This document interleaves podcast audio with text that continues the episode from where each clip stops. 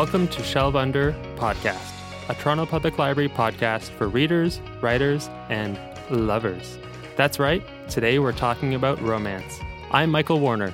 On this episode, we'll be talking with my co host, Wendy Banks, about her brief career in the romance publishing industry and why she probably wouldn't date a werewolf. Then I'll settle an old score with romance novelist Vicki Essex and we'll bust some myths about the romance genre. And finally, we'll ask the burning question Do libraries give romance novels the respect they deserve?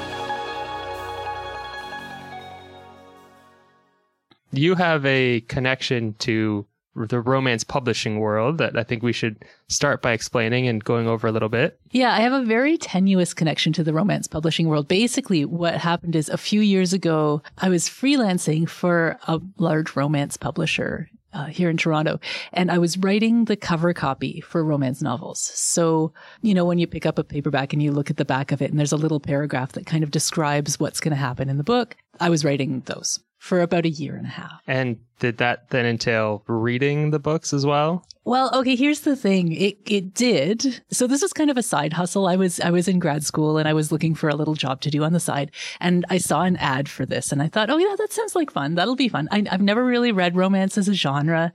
Maybe I'll get into it. Maybe I'll really like it. And uh, so I started off kind of gung ho and keen and I read the first several books that I blurbed cover to cover sort of reading it and sort of thinking, okay, what's, what's appealing about this? What are people going to really like about this book? And as I went on, I found myself getting less and less kind of committed to that as part of the process.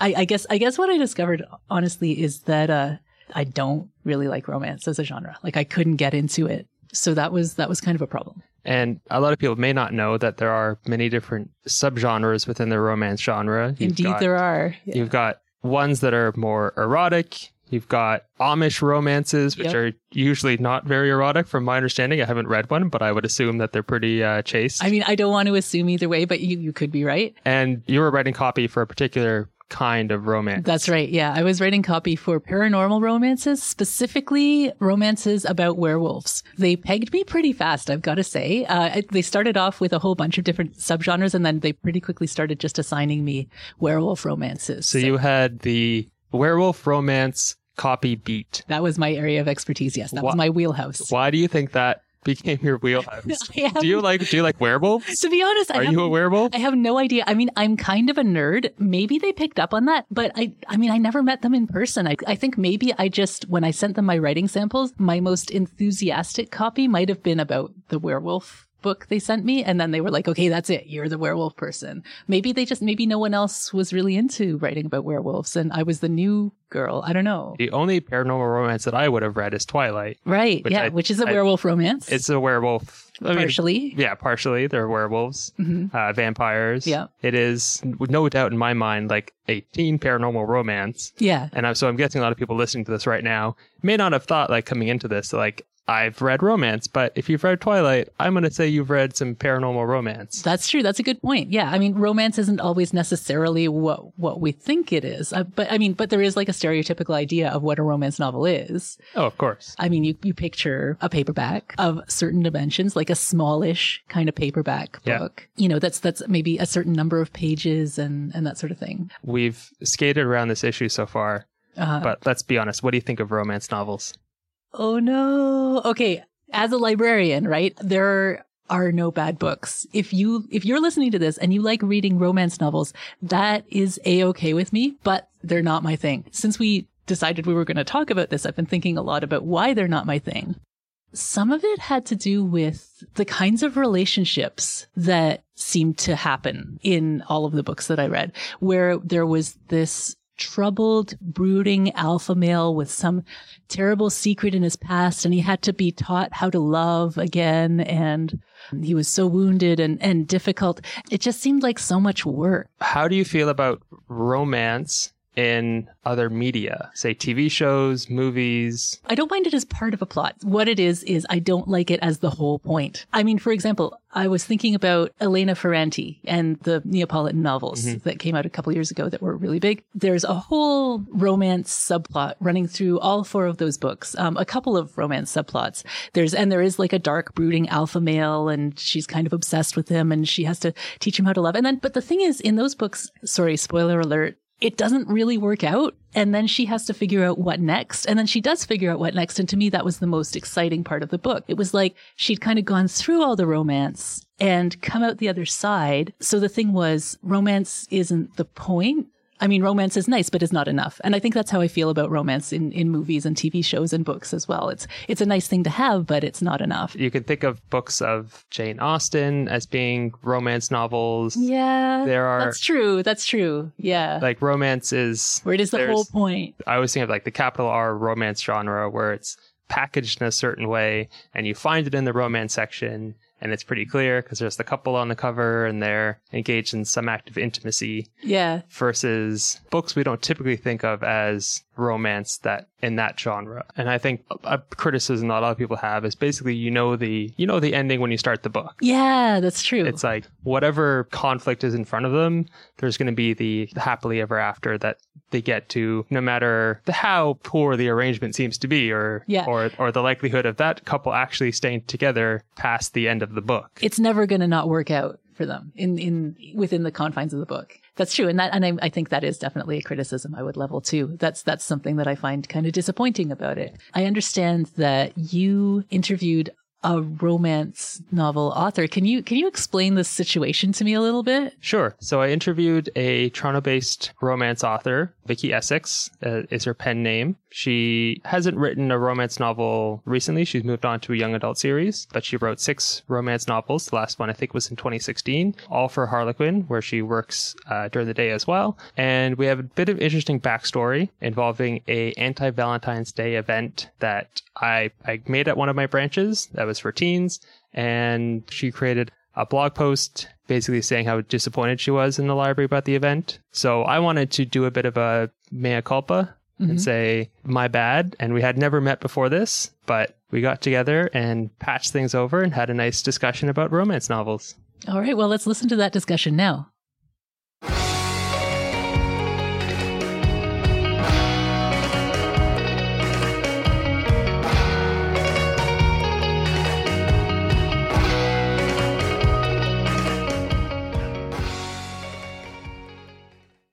I am joined today by Vicki Essex. She is the author of six Harlequin romance novels, the latest being Matinees with Miriam, that was published in 2016. As V.S. McGrath, she is also writing a young adult Western slash fantasy series.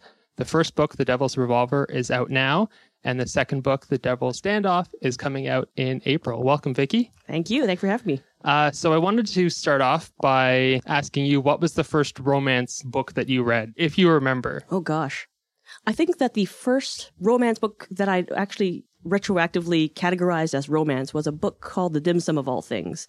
And it was by Kim Keltner Wong. And I read that, I think in high school, maybe I was 17 or 18 years old. It would be what is currently classified as chick lit. So it was a trade paperback format book. At the time, I didn't really know very much about romance in general, except for maybe the cliches that most people associate with the romance genre. But The Dim Sum of All Things focused primarily on, I believe it was a, it was a Chinese heroine, a, a Chinese American heroine, I should say, looking for love. And it was just a, a really fun book that I had enjoyed. And at the end of it, I realized, oh, this story is about romance. And it wasn't until years later, after I started working at uh, Harlequin, and that's my disclaimer here. I do work as a proofreader full time at Harlequin Enterprises, uh, but I do not speak for them. It was only after that fact that I sort of clued in. I was like, oh, that's a romance that's part of the genre. That is one of many subgenres of the romance genre. So yes, Dim Sum of All Things by Kim Wong Keltner, highly recommended.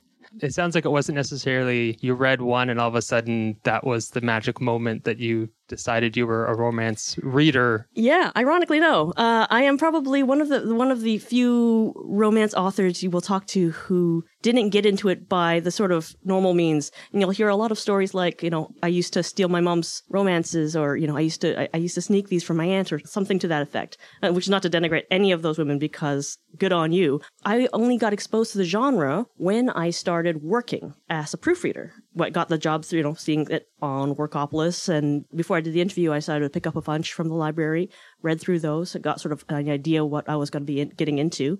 And it was only as I was working that I decided after a few months, you know what, I, I bet I could do this. These are all the cliches that are associated with the romance genre. Oh, it's so easy to write a romance. I'm just going to make millions off doing this.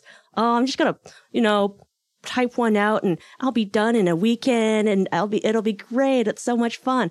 It was a lot of work. It took me three years, and that is a very short time for any author who's working at this. It took me three years to get published, and that's writing three manuscripts before I got published. It was a really eye-opening experience, and anytime I think that someone says to me, "Oh, this must be so much fun," you know, you, you must just churn them out, like churn them out like like, like their butter, like what? no, no, no. It was work. It was hard, hard work. It was learning the craft, and it was failing a lot. Uh, were you writing before you started writing romance? I had been writing, um, but it was mostly in fan fiction actually, and that's really where I started to get my romance feet under me, I suppose. Just sort of learning the tropes. I was writing uh, Avatar: The Last Airbender fan fiction, which everyone sort of goes, "That's hilarious." Uh, but I got an idea in my head, and I sat down and I wrote a story, and I and I finished it, and it was the first time I went, "Wow!"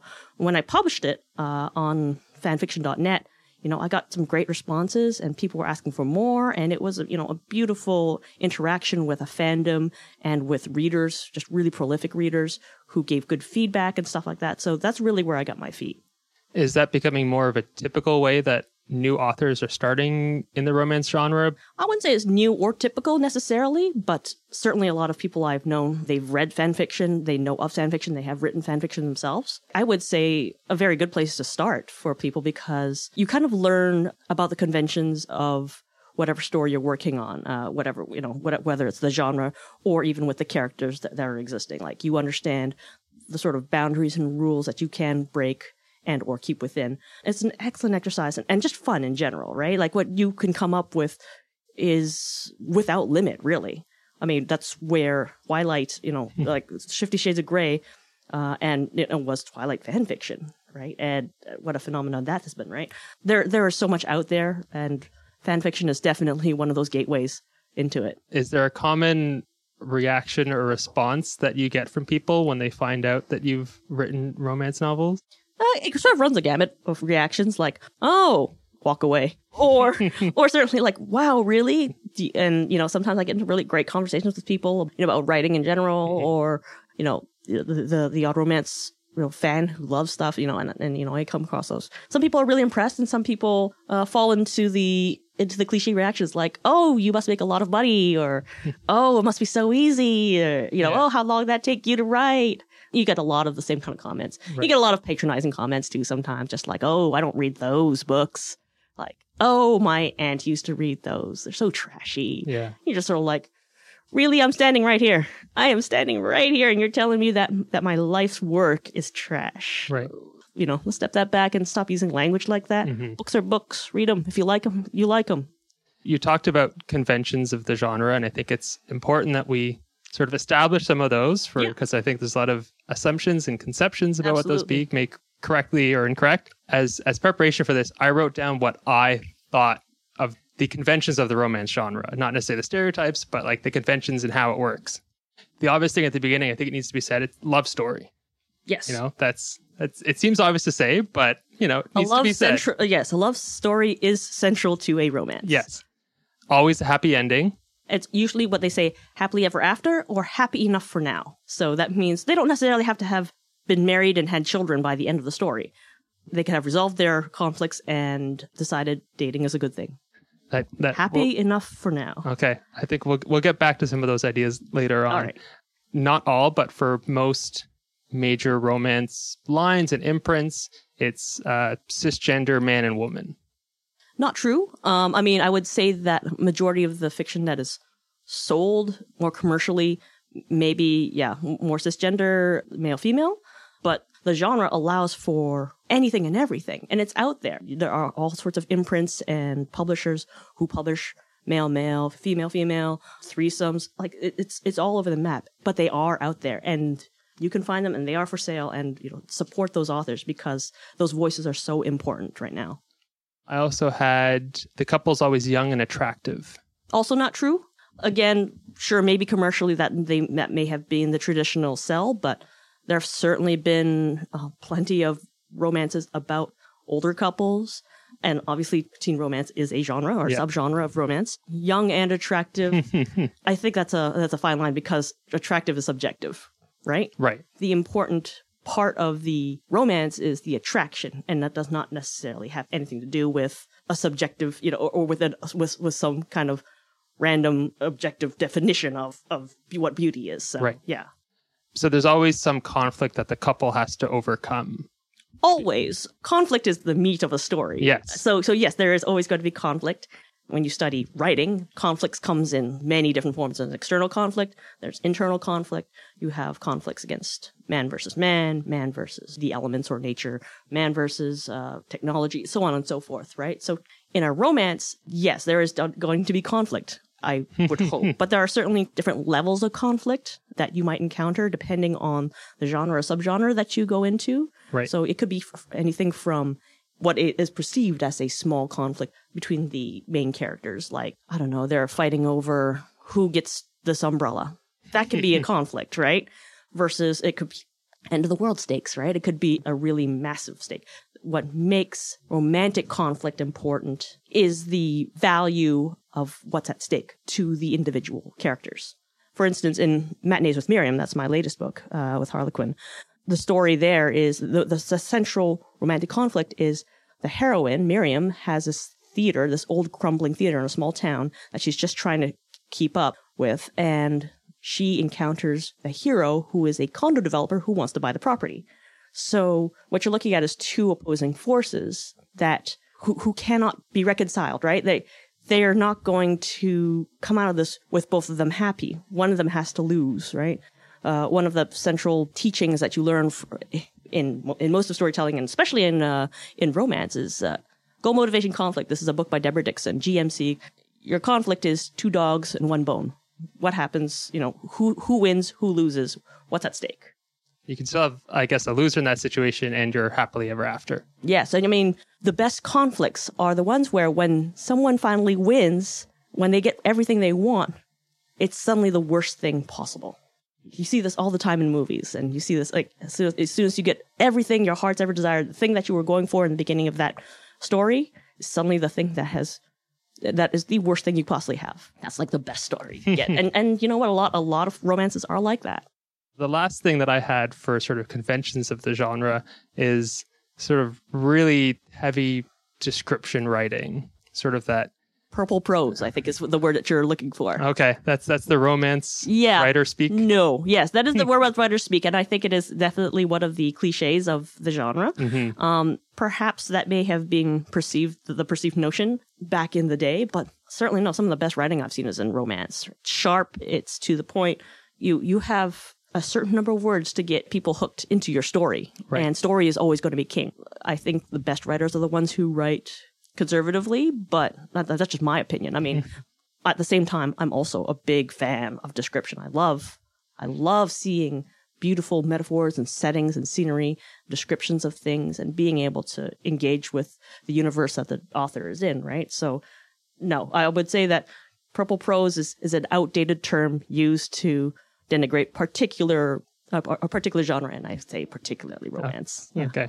Have I have I missed any conventions or I'm certain you have, but uh, you know, when when we when we're talking about the romance genre, the Romance Writers of America, which is the big organization based in the states, uh, which is a nonprofit that helps guide r- romance authors, their definition of romance is a story which has a love story as its central uh, story.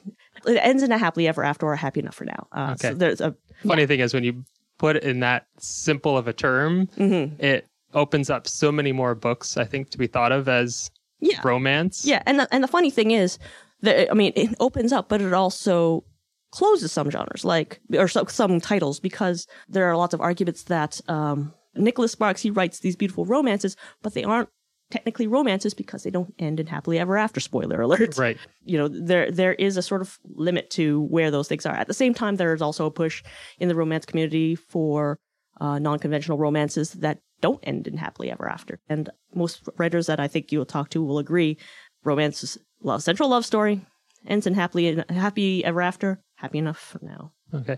We've, you know, gone in and out a bit talking about stereotypes and how people denigrate the genre. Uh, and I think it's important to mention how our paths sort of crossed in the first place, unbeknownst to, to you. Yes. So in, in 2014, uh, I hosted an anti Valentine's Day at the branch I was working at and advertised it in a certain way. And you were rightfully not happy with. I don't know if you want to take over and sort of say what you thought when you yeah. when you when you read when you so- read the blog post. Yeah, so I, I believe the event was inviting, I think it was teenagers? It was yes, Teenagers to come in and um, uh, desecrate? No, it wasn't. van- vandalized. vandalize, Vandalize. book- vandalize some romance book covers. First and last time I've used that promoting an event. but my first re- my first reaction was like, "Oh no, oh no, this is this is not good." So I decided to write an open letter, which I just posted on my blog. I didn't think it would get anywhere, frankly, but um, But it did. it did. It did get around. I am not sorry for it. Certainly, I think that it was a learning experience for everybody, and I'm sorry if you got any major flack for that. Certainly, it was, uh, but it was a. It's controversial, and I think the thing you would have probably learned from that is that the romance community is very large and very tight. Romance has been historically marginalized, right? Laughed at, put down, not taken seriously, and it comes from a very long history of misogyny and literary snobbery because romance was one of the only and probably one of the first and probably still only genres that is really specifically written for women, mostly by women. So in the 18th and 19th century, when paper and ink and light was starting to be available to the middle class and reading materials becoming available to the lower class, it was a problem that women specifically who had never had rights to vote, own property, make choices for themselves, were getting access to material that was specifically telling them, by the way, you have choices and you can be happy.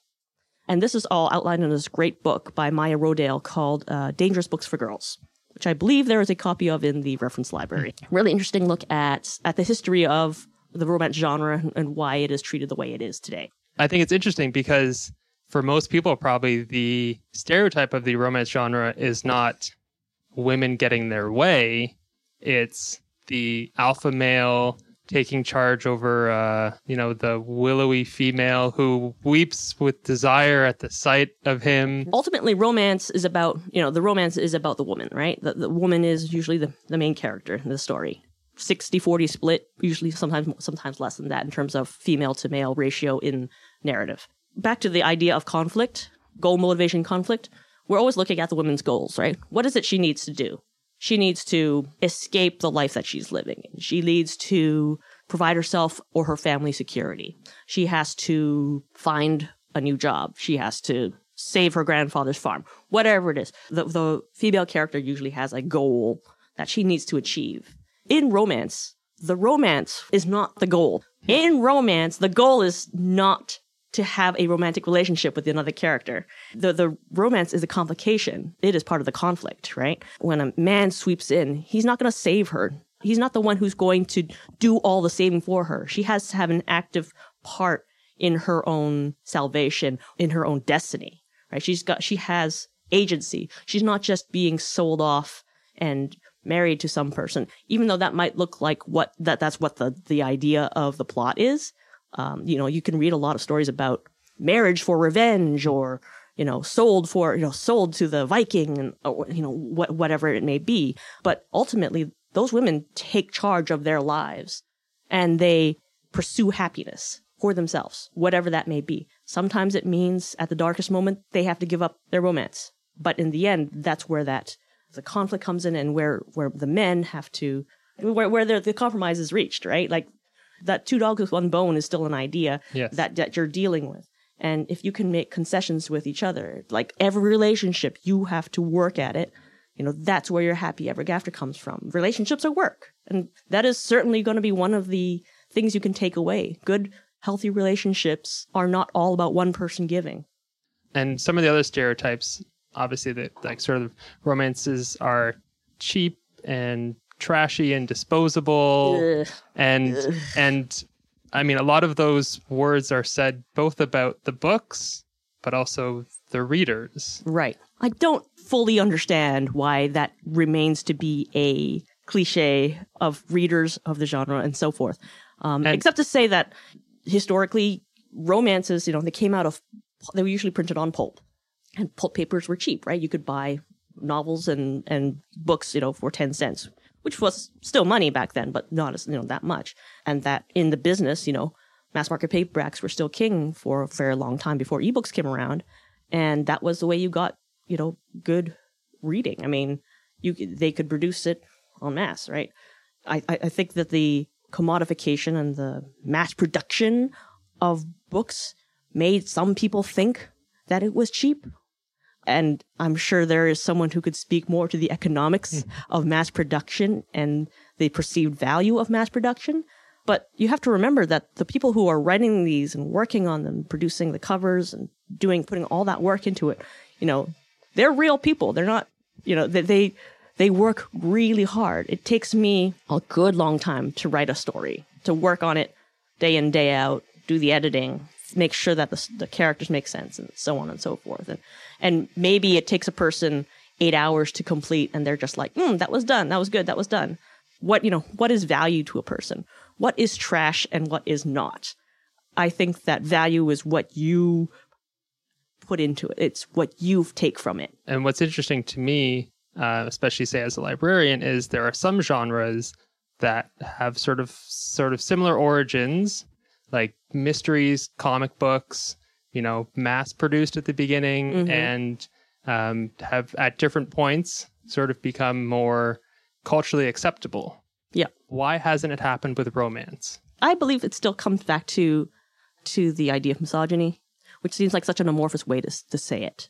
You know, with mysteries and crime novels and stuff, yes, they they produce a lot of titles in line with comparison with romance titles. You know, um, but no one ever interrogates a crime writer and asks them, "So, did you murder anybody to get to to do the research?"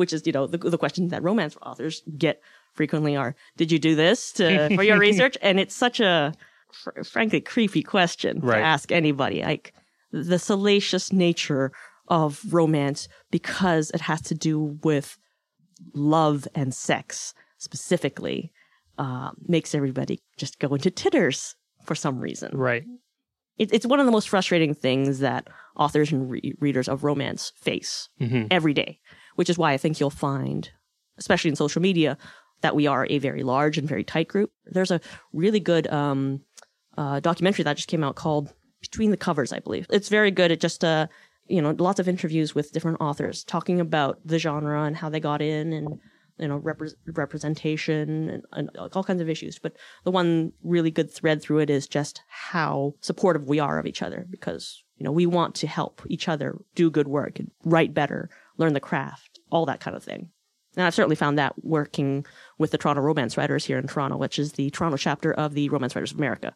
Fantastic group of women who have all raised each other up. I credit them highly for my personal career because, you know, I learned a lot from them. I have questions about pen names. Mhm. Why is why are pen names so common for writers in the genre? I do know that that pen names are common. Um, I mean, when I chose my pen name, literally, I was I, I chose Essex because I was living on Essex Street at the time. the joke I like to make is that yes, and, and yes, sex is in my name, but that's not what I write. I don't write erotica or erotic romance. You know, I, I certainly have sex in my books, but you know, it, it is part of the tongue-in-cheek, self-reflective nature of acknowledging. It's, sort of a meta way of saying, yes, I work in romance. Go on. you know, pe- people choose pen names for different reasons. They want to honor some people. They, they, you know, you- there are other, there are other like, um, strategic reasons for choosing your pen name. For instance, like when you go to a bookstore and you have you know, hundreds and hundreds and hundreds of spines facing out at you. They shelve them al- alphabetically, A to Z.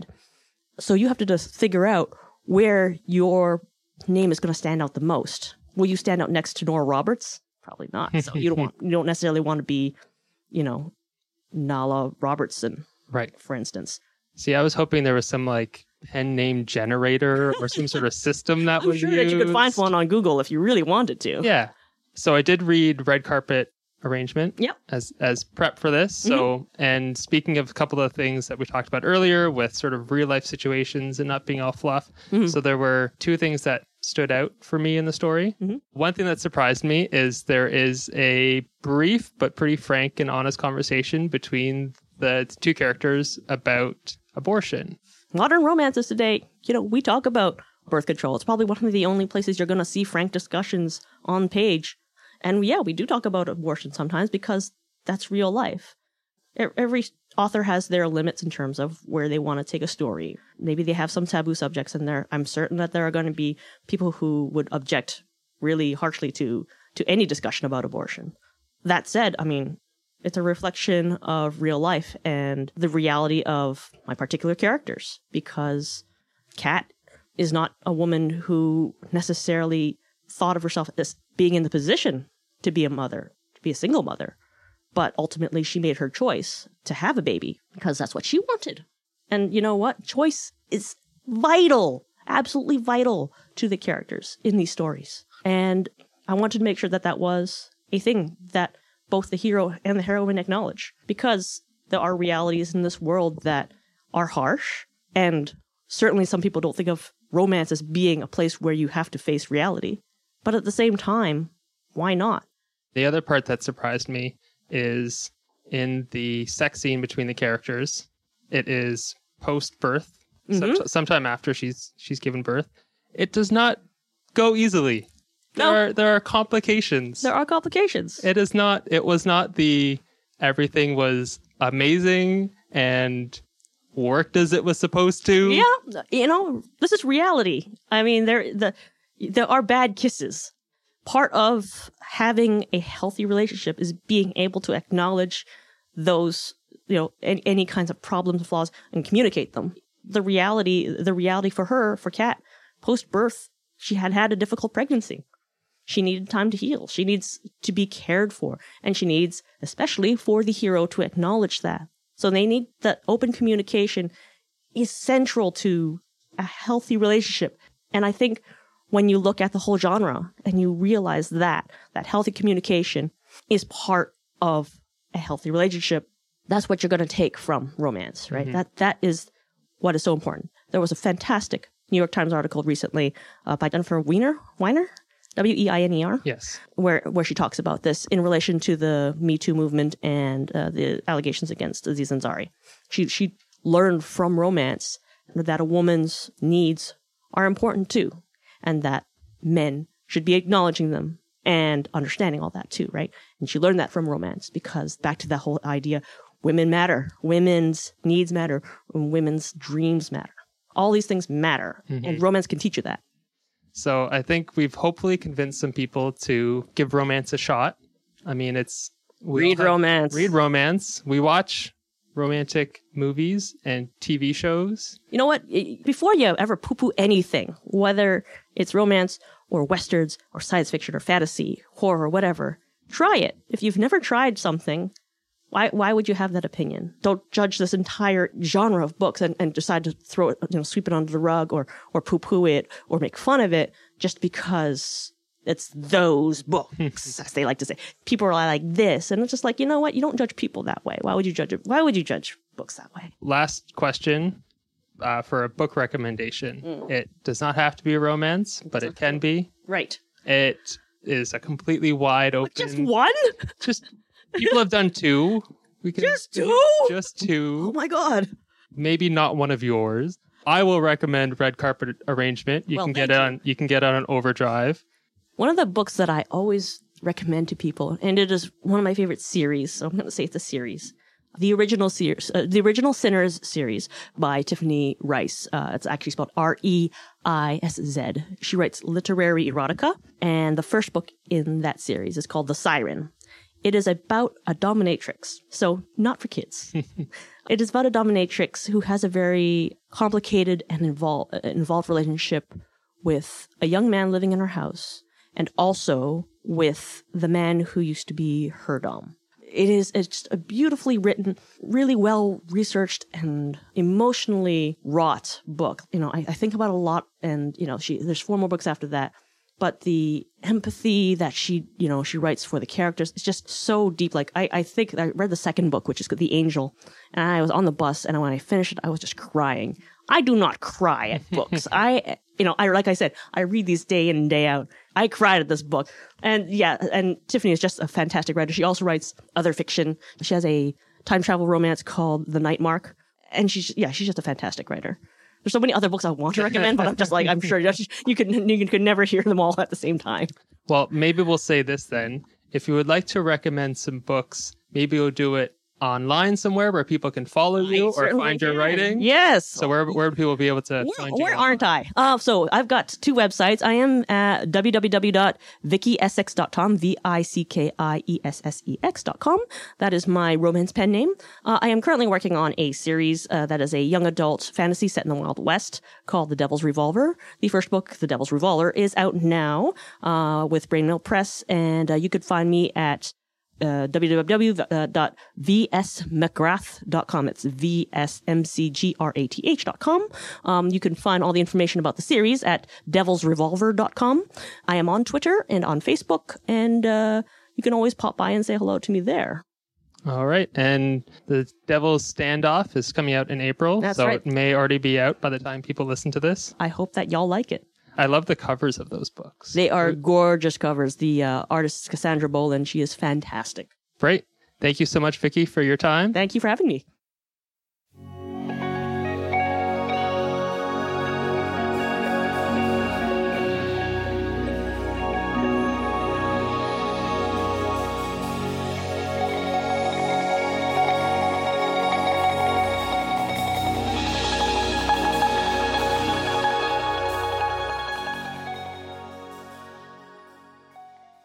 Okay, so I'm going to put you on the spot now. So, initial thoughts? Well, I mean, I I kind of feel like a bit of a mis- misogynist jerk. I one one thing that struck me actually, one thing that struck me as really interesting that she said was that to her the man woman relationship isn't necessarily central to the plot. Uh, She was saying, you know, that, that the plot still has to unfold and it's actually a complication to the plot. I've never really thought of it that way. I'm sort of, I'm, I'm I don't know, I'm questioning that to myself. I'm not a hundred, hundred percent sure I'm on board with it, but it's an interesting way of looking at it. Right. I mean, that could be partially the the difference between a writer and a reader, Yeah. right? There may be a bit of difference there that we have to acknowledge. That's true. She's seeing some mechanics that maybe aren't evident from my perspective. right. But it does give an interesting idea of how writers view the genre. Her point about romance writing being something that women do and therefore it's sort of denigrated. That was I that's a point well taken. One thing that I realized that I was kind of initially interested in when I was working for this romance publisher was the fact that a lot of the writers were readers at first. And uh, and they were sort of it was sort of like a self-sustaining ecosystem in a way. And i thought it was interesting. This is you know it's stuff that's written by women read by women edited by women published marketed by women. You know it's sort of sort of interesting that way I was quite fascinated that this is really like a character book. When doing, say, reader's advisory, which is recommending books to people and talking about books with people, you know, some people are looking for writing, some people are looking for characters, some people are looking for plot. It was really a character focused book. I'm just speaking at one book, so I don't want to necessarily like all romances are character driven books, but it did give me a different perspective on the genre. And I enjoyed reading the book a lot more than I thought I would. oh which really Is, okay I mean, I just say that and it also sounds like a backhanded insult. Be like, I wasn't, I was going into this and I wasn't expecting to like it at all. But I mean, hey, it is what it is, right? Like you had, as you said, you were very open about having stereotypes about romance novels. we're all coming to the genre with those stereotypes, but trying to get past them and at least give it a shot. Personally, as a reader, I like not knowing how things are going to end up. But I also knew going in that there's romance in a lot of books that I liked and other movies and TV shows. So I'm I'm not anti the idea of romance. I mean, who's who's anti the idea of romance? Yeah. You know? One other thing that you guys talked about that I thought was interesting. You were talking about the this sort of idea of romance as quote unquote trashy. And that made me think about a thing that we do at libraries, which is a lot of romances, we don't catalog them. Yeah.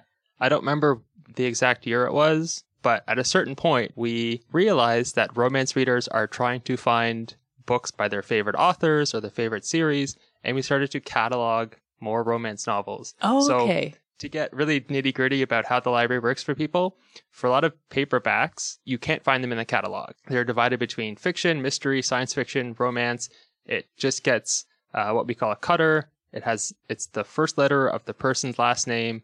They're all just in a jumble, so there's no way of knowing what paperbacks any branch has. Yeah. For years, for most of the time, that's how romance novels were shelved. So you would go into a branch, and if you wanted a book by a particular author, unless that person was Nora Roberts or Danielle Steel, you were out of luck. And the the reason we we do that paperback system is because it's faster and more efficient for the library to not have to catalog everything and put it in the system. It's easier just to stick a barcode on them and put them on the shelf. But then you start seeing those books as kind of disposable, right? Because you're not investing a lot of time in them. You're not, you know, making them findable by people. Right.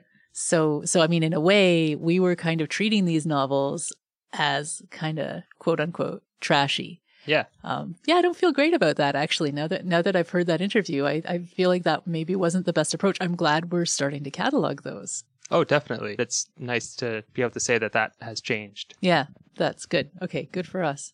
Yay. I've also thought, like, with pen names, that I almost feel like maybe romance writers would be taken more seriously if they didn't use pen name. The other thing I had was the one part in Vicki's book where I was became super conscious that I was reading a romance novel was parts of the sex scene where it became that super descriptive language and a lot of euphemisms. Right. Yeah. And when that writing wasn't in the rest of the story, right. like yeah. it was that's- written very real life until you get to that scene. And then all of a sudden it just like completely threw me out and I was like, oh yeah, I'm reading a romance novel. That's yeah, and that is a very salient feature of the romance novels I read too. The sex scenes were really distinct from the rest of them and really written differently. And I mean, I, I'm guessing that's probably sort of something that a lot of people find appealing about them. Like that's probably something that some people are looking for. You know, is these kind of standout kind of set pieces.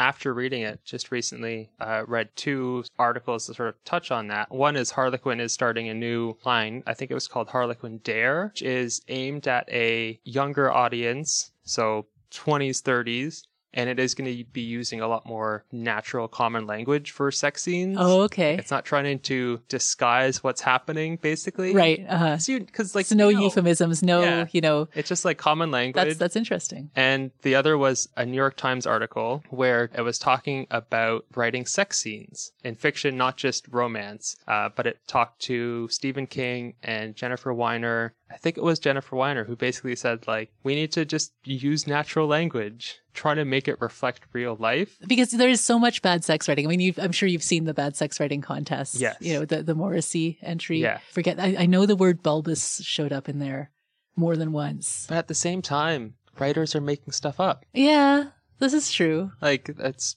This is true. That's kind of what they do. that's kind of what they do. You're right. So it's it's just kind of weird that writers can't write sex better. Yeah. Well, I mean, but some can. Some can. It's just, it just seems to be like, like difficult. Yeah, the fact that there's like a prize for bad sex writing Yeah. basically shows that It's, it's a challenge. it's a know? challenge. Yeah, and and I mean, I guess maybe maybe all the euphemisms in traditional romance novels are like a workaround for that. Yeah. You know, there's a, there's a set of conventions, there's a set of conventional language that you can use to make it easier on yourself as a writer, maybe. Do you have a book recommendation for something that involves some romance? I just finished reading Outline by Rachel Cusk, which is definitely not a romance novel. Um, it's it's sort of the opposite of a romance novel. It's it's hard to talk about without spoilers. It's this woman who goes to Greece as a writing instructor and it's in the form of 10 dialogues that take place and you really only hear the other person's side of the dialogue. You kind of discover over the course of the book what has happened in her love life, but it's never kind of alluded to directly. She never really says anything directly about it. You just kind of pick it up from things other people are saying to her. I found it gripping and satisfying in a way that nothing I've read in a couple of years has been. It was really, really good. And I think in a way, it's interesting because it kind of touches on all the stuff we're talking about. It left everything out.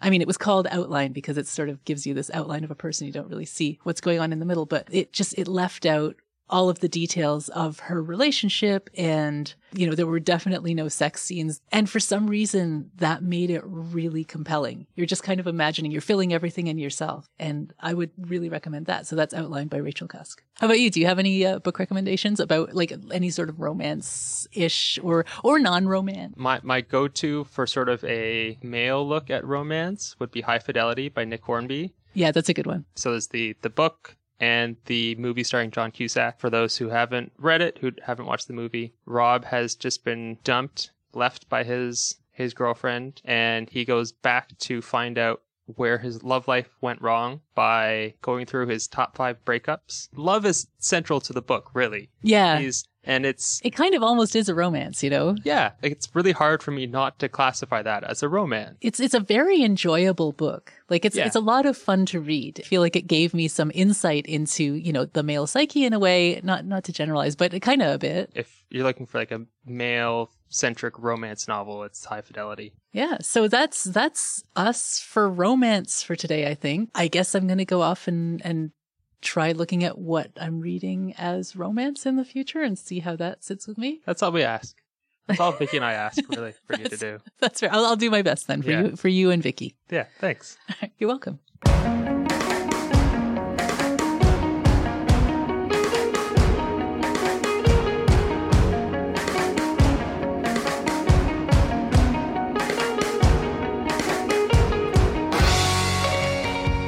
Wendy Banks is a librarian and former expert on werewolf love. Michael Warner is a librarian and Nick Hornby fan who would never dream of vandalizing a book. Vicki Essex is an author. She just finished writing a series of feminist westerns called the Devil's Revolver series. You can find out more about her work at vickiessex.com. Music by Highs. Shelve Under Podcast is a Toronto Public Library production. It is produced by Ted Belke, Wendy Banks, Michael Warner, Christina Wong, and Jason Bazadian, with production assistance by George Panayotu.